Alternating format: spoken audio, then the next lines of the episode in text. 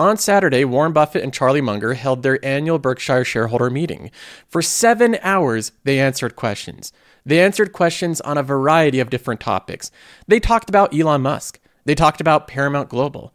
They talked about the Activision-Microsoft merger. They talked about portfolio strategy, diversification, life advice, human behavior, and a variety of different topics. This was a seven-hour meeting, and what I did was took this seven hours and boiled it down to what I believe are the most impactful and insightful takeaways from this meeting, and things that I think that largely the media are missing.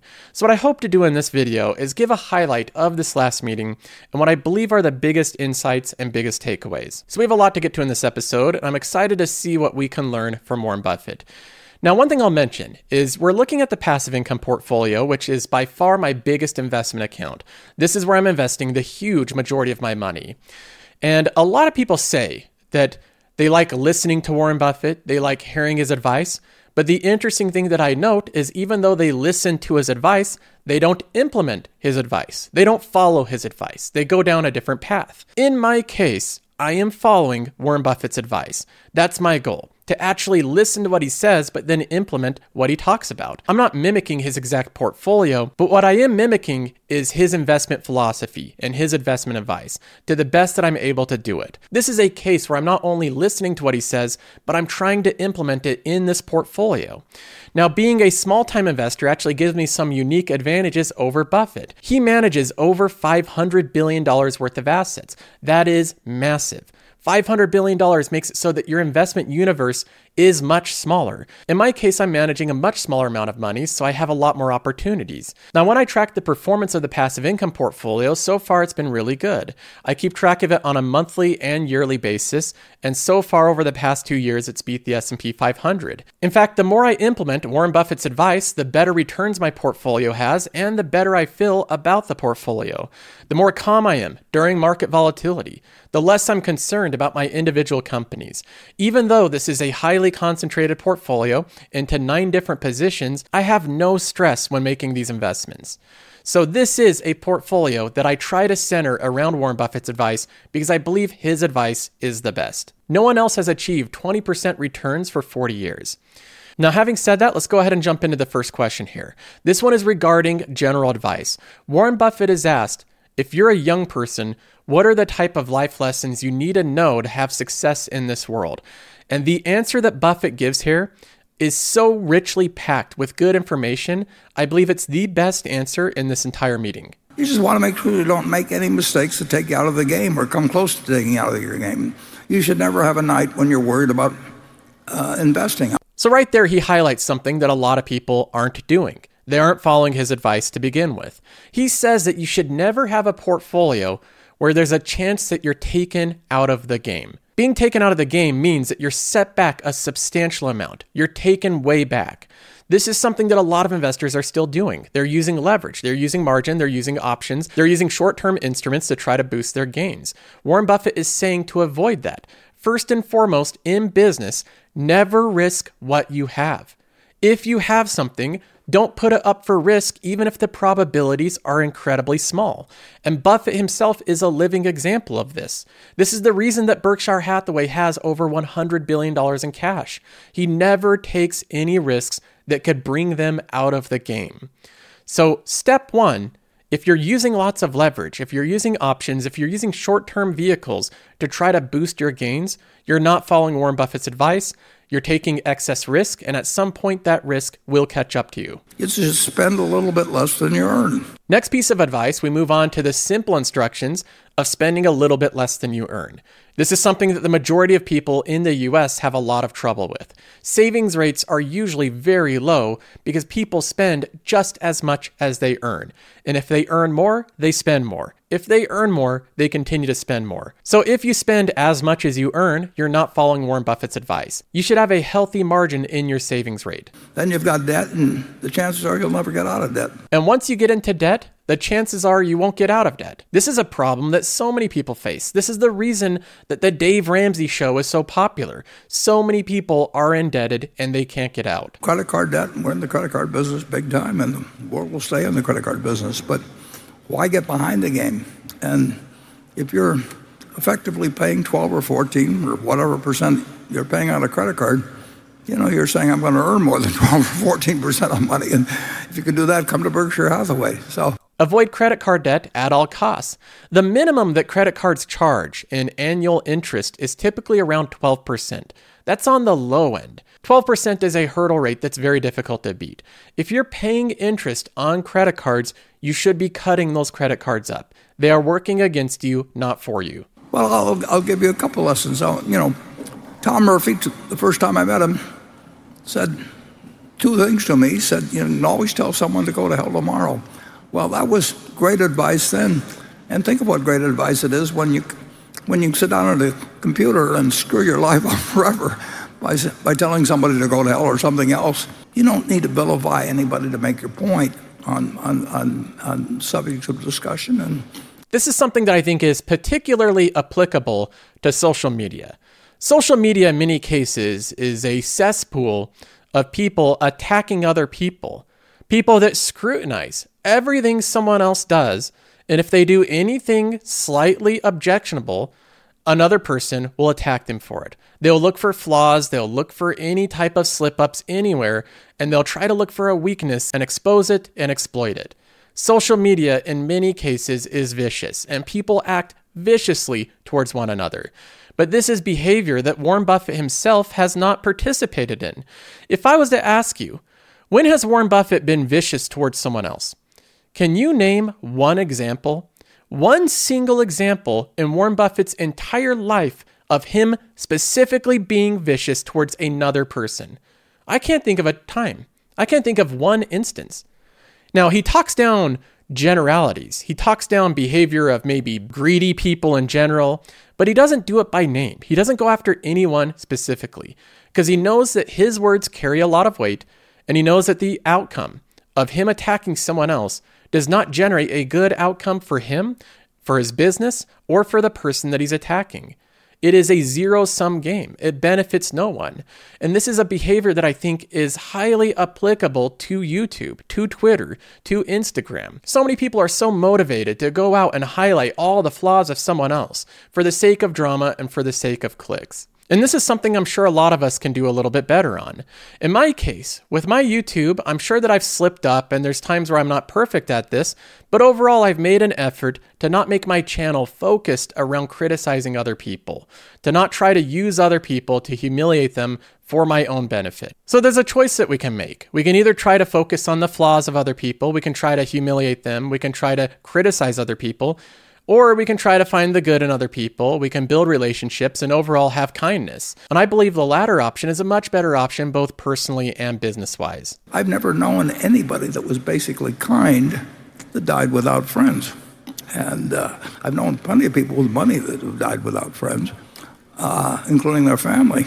The thing about Buffett is he's not only an investing expert. He doesn't just understand a moat and returns on capital, but he's also a public relations expert. He understands the public relations better than most marketing or P R firms.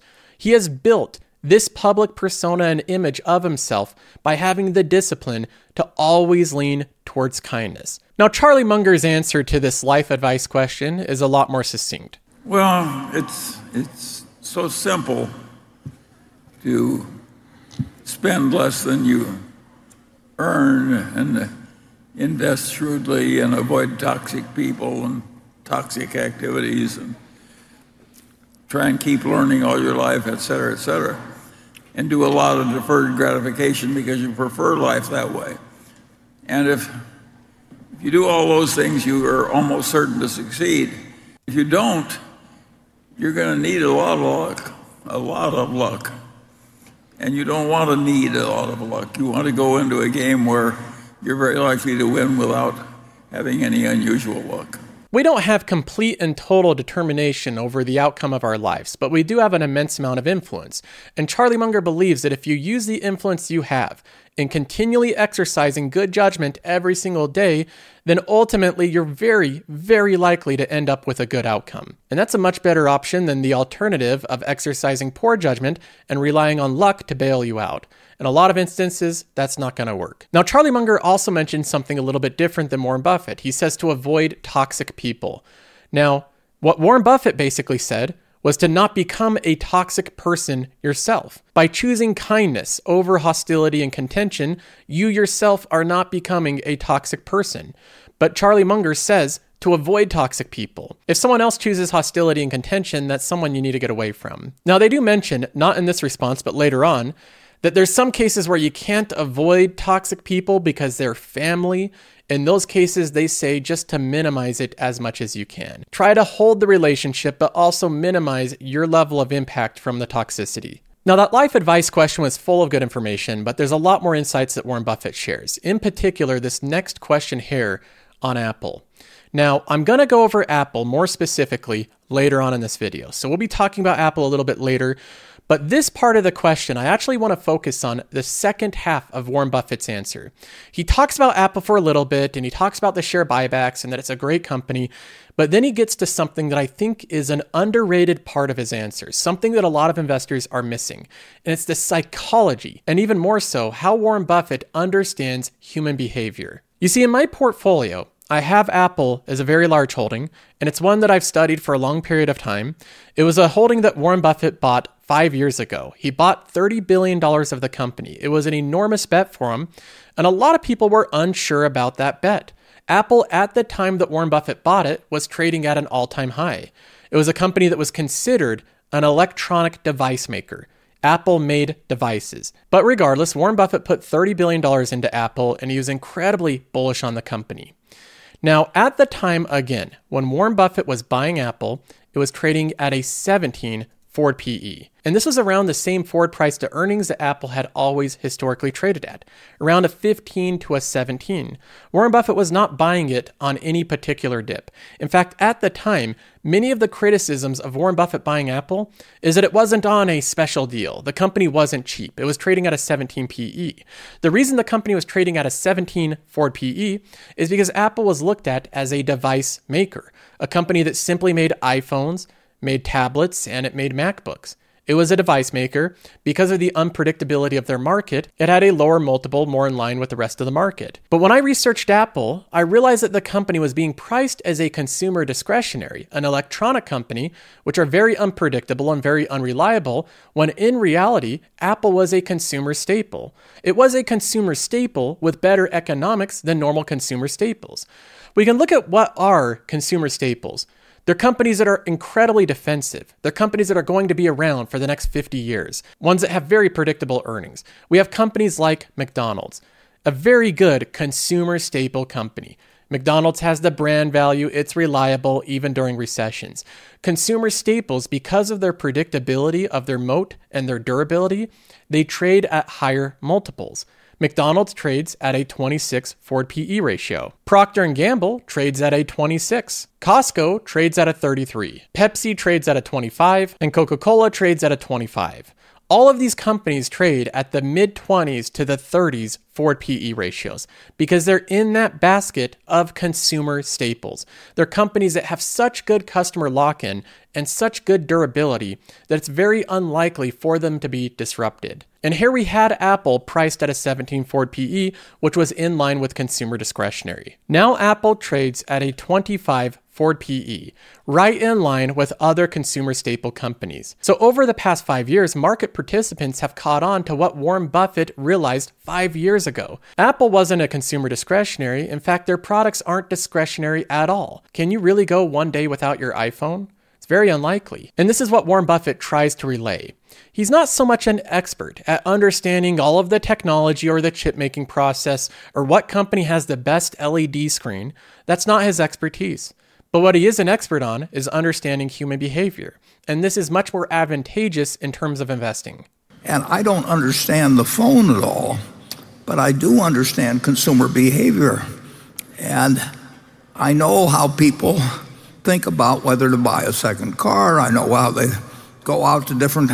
I, we, we own auto dealerships. We own, we're learning all the time from all of our businesses how people react to granimals versus, you know, selling them something else. And and so See's was a sort of breakthrough, but but it just we just keep learning as to more about how people behave and how a good business can turn into a bad business and how some good businesses can maintain uh, uh, their competitive advantage. Warren Buffett is an expert on understanding human behavior, and this is something that he's had a front row seat on for a long period of time. He operates many different businesses with many different brands, and he's able to sit there and get all the data and observe how humans interact with different companies and with different brands. So Warren Buffett understands how important an iPhone is to an average person. It's an incredibly important device, possibly the most important. He certainly understands that it's more important than a second car or a second home. People would rather have the iPhone. It brings immense value. And he understood this level of human behavior and the durable moat it gave to Apple five years ago. He also understands that Apple's doing all of these things to lock consumers into their ecosystem with all of their various businesses that they layer upon the iPhone. Warren Buffett's not oblivious to that. And this is something that he's highlighted many times in the past. Being an accountant does not give you an advantage in investing. Understanding numbers is important, but you only need to understand very rudimentary numbers to be a good investor. The big thing that gives you an advantage in investing is understanding human behavior, what people do and what they don't do, and how that fits into your investment thesis, how that identifies companies that have long-term, durable connections with their customers. Even though Warren Buffett just highlighted what's important with this company, lots of investors still argue with him. Apple's growing slowly. That's the latest news that you've heard. In fact, it's declining year over year a little bit. Its revenue went down two percent and is projected to go down two percent. So Apple's revenue is going down. To a lot of investors, this means that Apple is a bad company. Apple's earnings were flat year over year. And again, a lot of investors are using this as evidence that Apple's no longer a good investment. But this is not what Warren Buffett pays attention to, and it's not what he says is important. Apple, over the past five years, has grown its free cash flow at a rate of seventeen percent year over year. seventeen percent compounded growth rates in its free cash flow since Warren Buffett took out the investment. That's about double the average in the market. And they've done that while sustaining an enormous moat and an incredible relationship with their customers.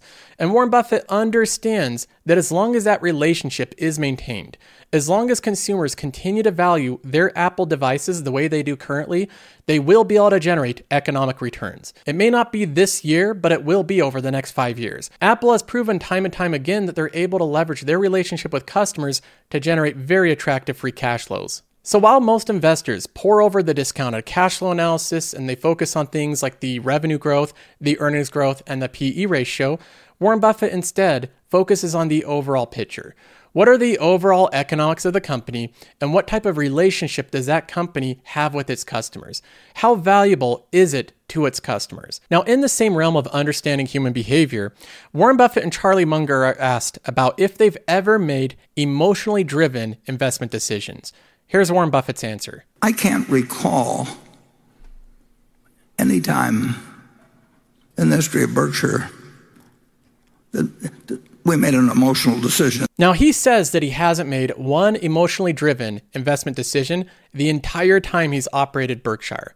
So forty years of investing, no emotions have played into that. Now, you might say that this is self-reported, so he might be lying here, and he really has.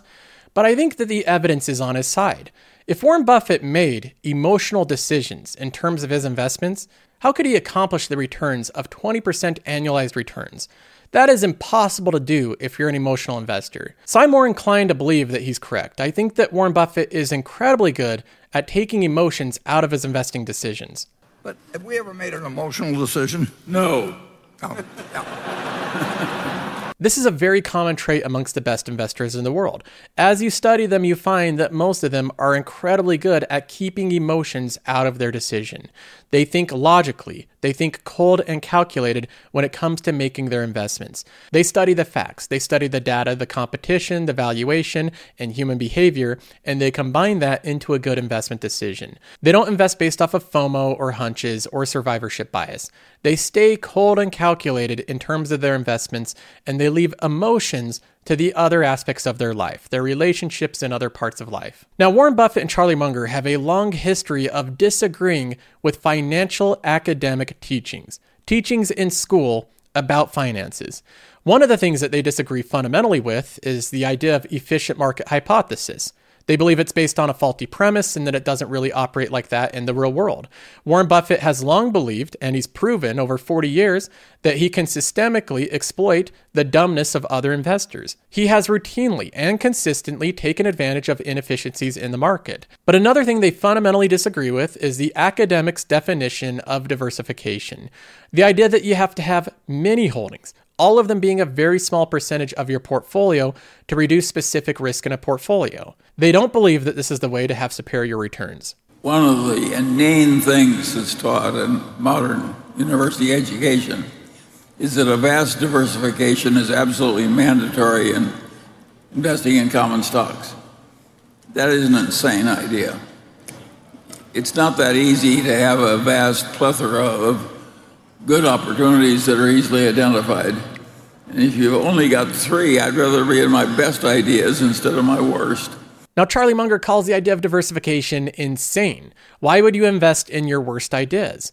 And again, this is something that's another example of advice from Warren Buffett and Charlie Munger that they say routinely and they've shown with their own portfolios, but lots of investors completely avoid it. They go down a different path of a lot of diversification. In my case, I have a heavily concentrated portfolio. I agree with them. I think that having a handful of really great companies, very high quality compounders with incredibly good economics and incredibly good ties with their customers is a superior way to invest than being heavily diversified. In my case, I have nine positions, nine holdings that make up over eighty percent of my portfolio. So the vast majority of my allocated capital are in these nine positions. Because right now, when I do analysis on all the candidates for my portfolio, these represent my best ideas. Now, I'm not an advocate of having all of your money in one company, but I'm also not an advocate of having an endless amount of holdings that you can't possibly keep up and do research on. Now, let's move out of investing theory a little bit and get into some specific questions on different topics. One of them is Elon Musk. Charlie Munger was asked again about Elon Musk and his comments he made previously about how he thinks that Elon Musk overestimates himself. And I think that the answer that both Charlie Munger and Warren Buffett give here is very enlightening to how they act as investors and how that differs from Elon Musk. Well, yes, I, I think over Elon Musk overestimates himself, but he has a he is very talented, so he's He's overestimating somebody who doesn't need to overestimate to be very talented. There's a Bill Maher program, about a week old, maybe two weeks old, but but he interviews Elon, and Elon does a terrific job uh, toe-to-toe with Bill Maher, who... I, It, it, it's worth watching. A lot of the things that Elon Musk is doing is commendable. Pushing the whole world towards E Vs is a good change. Having renewable energy through solar panels. Exploring the world through SpaceX. And he talked about his recent purchase of Twitter and how important he believes freedom of speech is. A different approach than what a lot of other tech companies are taking. Now, Warren Buffett acknowledges how brilliant Elon Musk is, but he also makes a huge distinction between the types of things that Elon Musk pursues and the types of things that Warren Buffett and Charlie Munger pursue. He's a brilliant, brilliant guy, and I would say that, you know, he might score over one hundred seventy, but uh, but he, you know, it's he he dreams about things, and and he, and he his dreams have got a foundation. He would not have achieved what he has in life if he hadn't tried for unreasonably extreme objectives. He likes taking on the impossible job and doing it. We're different. Warren and I, Warren and I are looking for the easy job that yeah. we can identify. Yeah. yeah. If we can do it playing tic-tac-toe, we'll do it, you know. I mean, we have a wholly different way of going about it. The whole way. Uh, yeah. But we don't want to compete with Elon in, in a lot of things. I mean, it, you know. It, we don't want that much failure. This is a huge distinction between types of investing styles. Elon Musk shoots for the moon. He's somebody that's incredibly ambitious. He takes massive risks. He's used to taking on failure. With SpaceX, there's rockets blowing up over and over again. And that's what's necessary to make huge advancements in society. The game that Charlie Munger and Warren Buffett play is one where they minimize failure at all costs. They want to have an incredibly high batting average. They want to minimize risk as much as possible. So the dynamic difference between these two individuals, Warren Buffett and Elon Musk, is stark. Warren Buffett looks for investments with highly predictable economics, human behavior, and returns on capital. Elon Musk takes huge, ambitious steps that in many cases are highly risky, but so far have paid off very well. But overall, their view is very favorable towards Elon Musk. And again, Warren Buffett is showing why he chooses kindness over criticism. He could try to pinpoint the flaws of Elon Musk and the things he doesn't like, but instead he chooses kindness and to focus on the positives. Now, moving on, we have another question that this time it references Aswath Damodaran, who's a professor. He's incredibly smart. He teaches about valuation, and he's often referred to as the dean of valuation. So he takes a heavily academic approach, and he has incredibly complex models of companies. He shares a lot of insightful information. But they have a question here where Aswath notes that Apple is a huge proportion of Berkshire's portfolio, and he has concerns about the diversification. Wonders if Warren and Charlie can comment. I'd like to make one comment first, but Charlie will come up with... I think he's out of his mind. Yeah, I knew that was coming. But right off the bat, Warren Buffett knows that Charlie Munger cannot hold his tongue. When he hears about people saying that you don't want one position to become too big a part of your portfolio, Charlie Munger can't help himself. He thinks it's insanity to not have your money in what you believe are your best ideas, the best companies to have your money. Apple is not thirty-five percent of, of Berkshire's portfolio. Berkshire's portfolio includes the railroad, the energy business, Garanimals, you name it, See's Candy. They're all businesses. And, uh, you know, the, the, the good thing about Apple is that we, we can go up. They buy in their stock, and instead of owning five point six percent, you know, they got down to, they got about fifteen billion, seven hundred and some million shares outstanding. They got down to fifteen and a quarter billion without us doing anything. We got six percent. So we can't own more than one hundred percent of the B N S F. We can't own more than one hundred percent of Garanimals or See's Candy. And it'd be nice. We'd love to own two hundred percent, but that just isn't doable. But they're all the same. They're good businesses. And to think that our criterion, our criteria for Apple is different than the other businesses we own. It just happens to be a better business than any we own. Now, this is one of those little offhand remarks. Warren Buffett says, Apple's better than any business we own. So you can look at the entire Warren Buffett portfolio. Both private companies and publicly traded companies, both of them combined, and Apple is a superior company than anyone in his portfolio. Now, I've talked about the company in depth for a long period of time, but it's rare to see Warren Buffett do such comparisons, directly comparing Apple to the rest of Berkshire's portfolio. And he doesn't only say this offhand, but he expounds on it. He compares it to the railroads, which are also incredibly good businesses. A fair amount of money in it, but we haven't got more money in it than we've got in the railroad. And Apple is a better business. Our railroad is a very good business, but it's not remotely as good as Apple's business. Now, I own a little bit of some Class one railroads. I invested twenty-three thousand dollars in the Canadian Pacific, which I think is an incredibly well-run railroad. And then we have Union Pacific, another one that trades at a bit of a lower valuation, but it is an absolute behemoth. And I've studied railroads as an industry a little bit over the past year. These are incredibly good businesses. They have huge network effects. They are oligopolies. They have very limited competition between them and trucking. And in most cases, they're highly, highly preferable to trucking because they're far more efficient.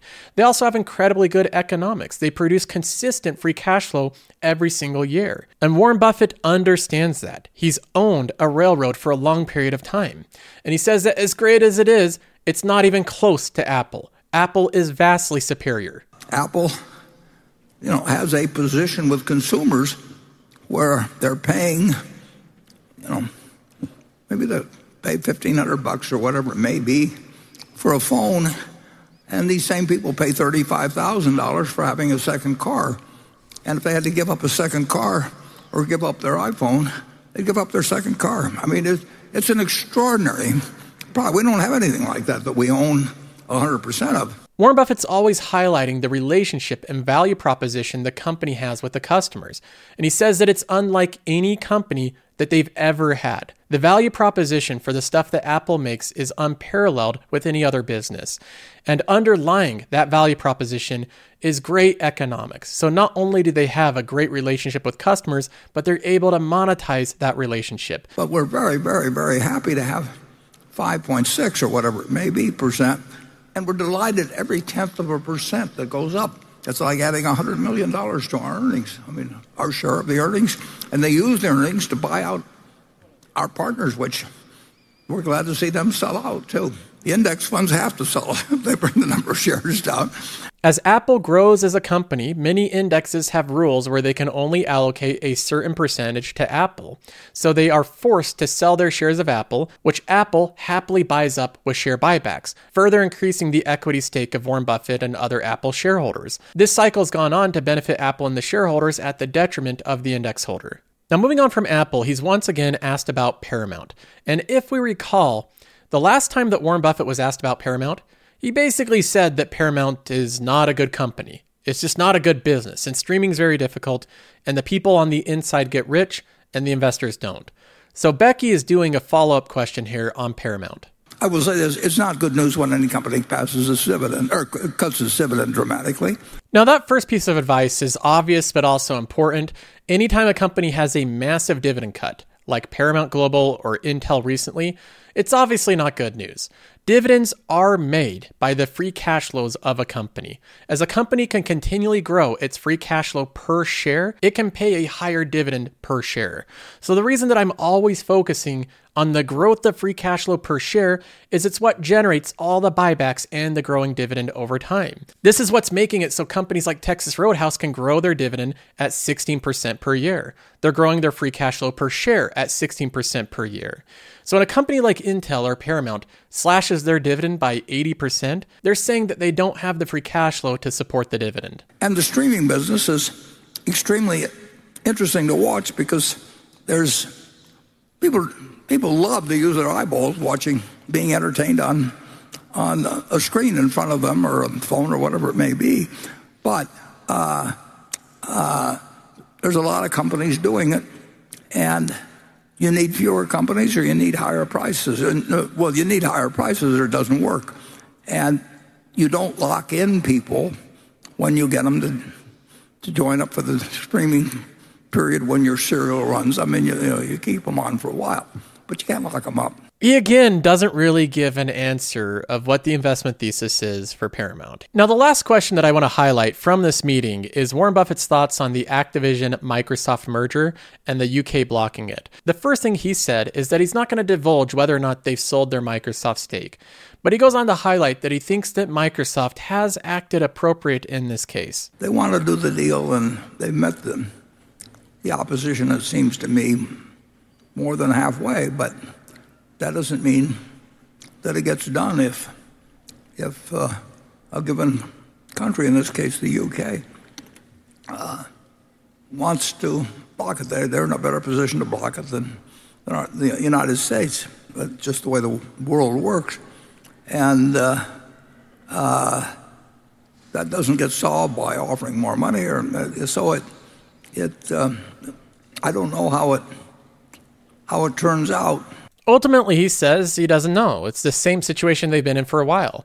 But he does note that Microsoft has held up their end of the deal. They've made a lot of concessions. They've met the opposition party more than halfway, and he thinks that they've acted appropriately. But we'll see if more authorities decide to shut down this deal. It's ultimately not in Microsoft's hands. Now, that's all the clips for this episode. I hope you enjoyed it. And if you want more content, I have another episode coming out later this week. So make sure you're subscribed if you haven't already. I'll be going over my portfolio and different companies that I'm doing analysis on. And another thing I'll mention is I appreciate everybody that's tried out the new Qualtrim version two point oh. It has had incredibly good response so far. A lot of people have enjoyed it. We had over three hundred additional signups over the week, so I appreciate everybody that's decided to check this out. And if you haven't already, you can check it out by joining the Patreon, which comes with a free trial. This is included as part of the Patreon.